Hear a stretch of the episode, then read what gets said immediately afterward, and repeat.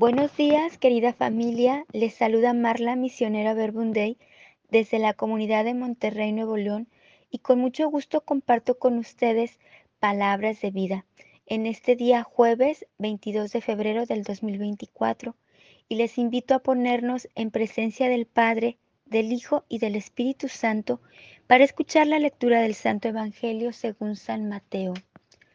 Cuando llegó Jesús a la región de Cesarea de Felipe, preguntó a los discípulos, ¿quién dice la gente que es el Hijo del Hombre? Ellos contestaron, unos dicen que es Juan el Bautista, otros que es Elías, otros Jeremías o algún otro profeta. Él les dijo, ¿y ustedes quién dicen que soy yo? Simón Pedro respondió, Tú eres el Mesías, el Hijo de Dios vivo. Jesús le dijo, Dichoso tú, Simón, hijo de Jonás, porque no te lo ha revelado nadie de carne y hueso, sino mi Padre del cielo. Pues yo te digo que tú eres Pedro, y sobre esta piedra construiré mi iglesia, y el imperio de la muerte no vencerá. A ti te daré las llaves del reino de los cielos. Lo que ates en la tierra quedará atado en el cielo. Lo que desates en la tierra quedará desatado en el cielo. Entonces les ordenó que no dijera nada a nadie que él era el Mesías. Palabra del Señor. Gloria a ti, Señor Jesús. Queremos poner en tus manos, Jesús, este momento de oración. Regálanos un oído atento para escuchar tu palabra, para dejarnos iluminar por ti y para reconocer que nos has elegido para ser piedras que sostengan esta iglesia de Dios esta iglesia que sigue dando vida a través de los siglos hasta nuestros días. Pues muy buenos días a todos. Hoy celebramos la fiesta de la Catedral de San Pedro en Roma. ¿Cómo nació esta tradición? Pues fue en el siglo III, precisamente en Roma, en donde se da gracias a Dios por la misión que le encomendó a Pedro de ser la piedra en donde se edificó su iglesia, a Pedro y después a sus sucesores, los papas. La Catedral de San Pedro es la iglesia fija en donde se encuentra el Papa.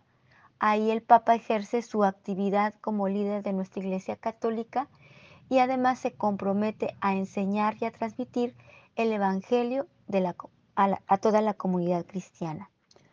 Pues primeramente me sorprendía mucho cómo nuestra iglesia se ha mantenido en pie desde hace más de 20 siglos.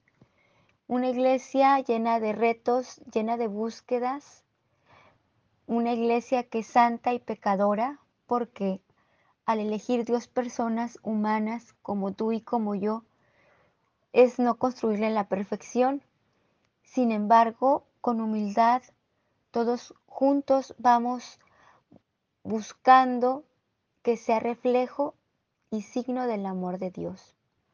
Pues en el Evangelio de hoy, Mateo 16, del 13 al 20, Jesús elige a Pedro como la piedra sobre la cual edifica su iglesia. Pero antes de elegirlo, Jesús tiene un diálogo muy interesante con sus discípulos. Les pregunta, ¿Quién dice la gente que es el Hijo del Hombre? ¿Quién dice la gente que soy yo? Y le responden, unos dicen que eres Juan el Bautista, otros que Elías, otros que Jeremías o algún otro profeta. Fíjense, cuando nos preguntan algo sobre qué pensamos de algo, de alguien, es muy fácil decirlo porque no es una respuesta que nos implique a nosotros mismos, es una respuesta fuera de nosotros.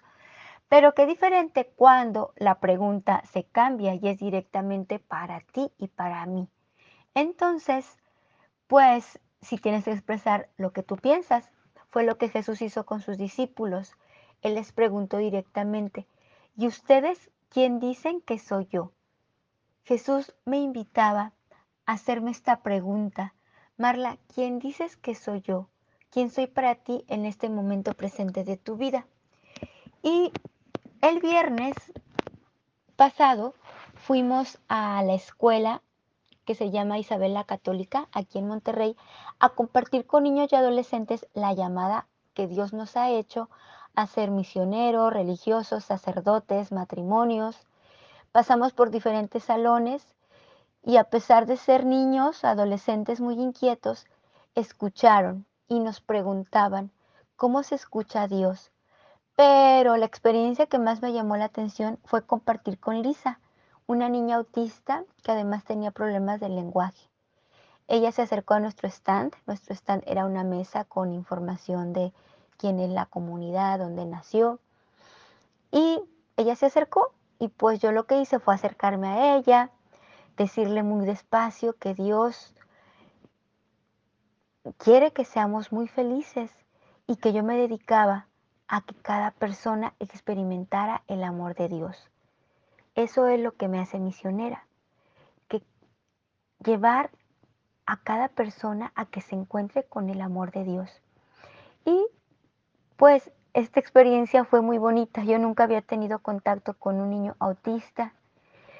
No, la verdad, no sé si me entendía todo lo que le estaba diciendo, pero de lo que sí estaba segura es que sí captaba que yo estaba cerca, que tenía tiempo para ella.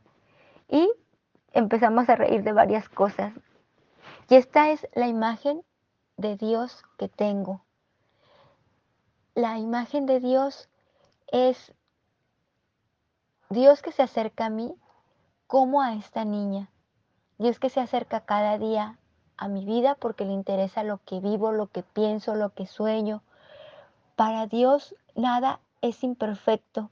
Mis límites, mis miedos, Dios los acoge con amor y desde lo que soy me hace su mirada, sus palabras para, quien para quienes lo necesitan.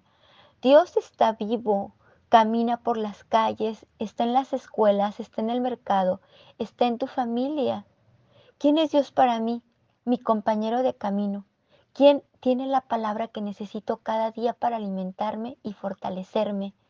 ¿Quién me da la dignidad de persona, de hija de Dios? ¿Y para ti quién es Dios? Hoy en esta mañana, pregúntate, para ti quién es Dios, no en el pasado, en el presente. Pedro le contestó, tú eres el Mesías, el Hijo de Dios vivo. Jesús quería escuchar esta respuesta personal. Y Simón Pedro le contesta, tú eres el Mesías, el Hijo de Dios vivo.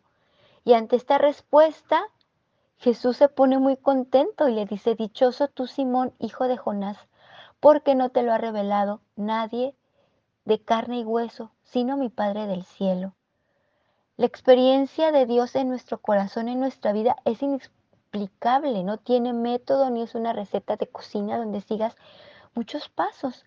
Solamente es Dios que se manifiesta, que nos sorprende con su presencia y que actúa en nuestra vida. Dios que nos da fortaleza cuando no la tenemos en medio de situaciones muy difíciles, de enfermedad económica, de relaciones humanas. Dios te da esperanza cuando no ves nada.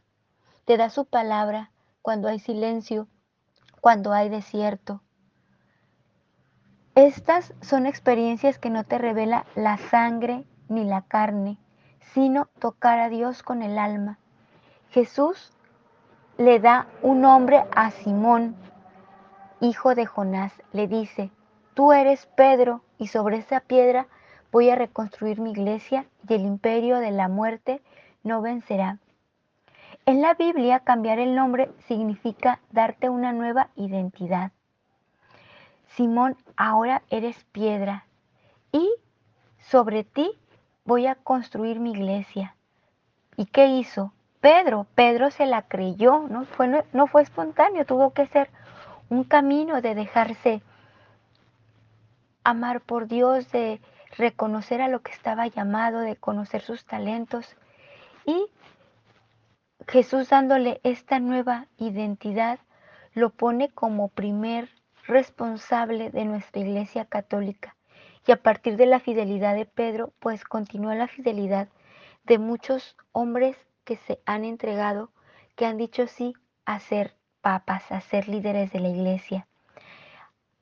Y ahora también nosotros estamos llamados a que hacer esas pequeñas piedras, esas pequeñas bases para construir nuestras familias, nuestras comunidades, nuestras escuelas, nuestros vecinos.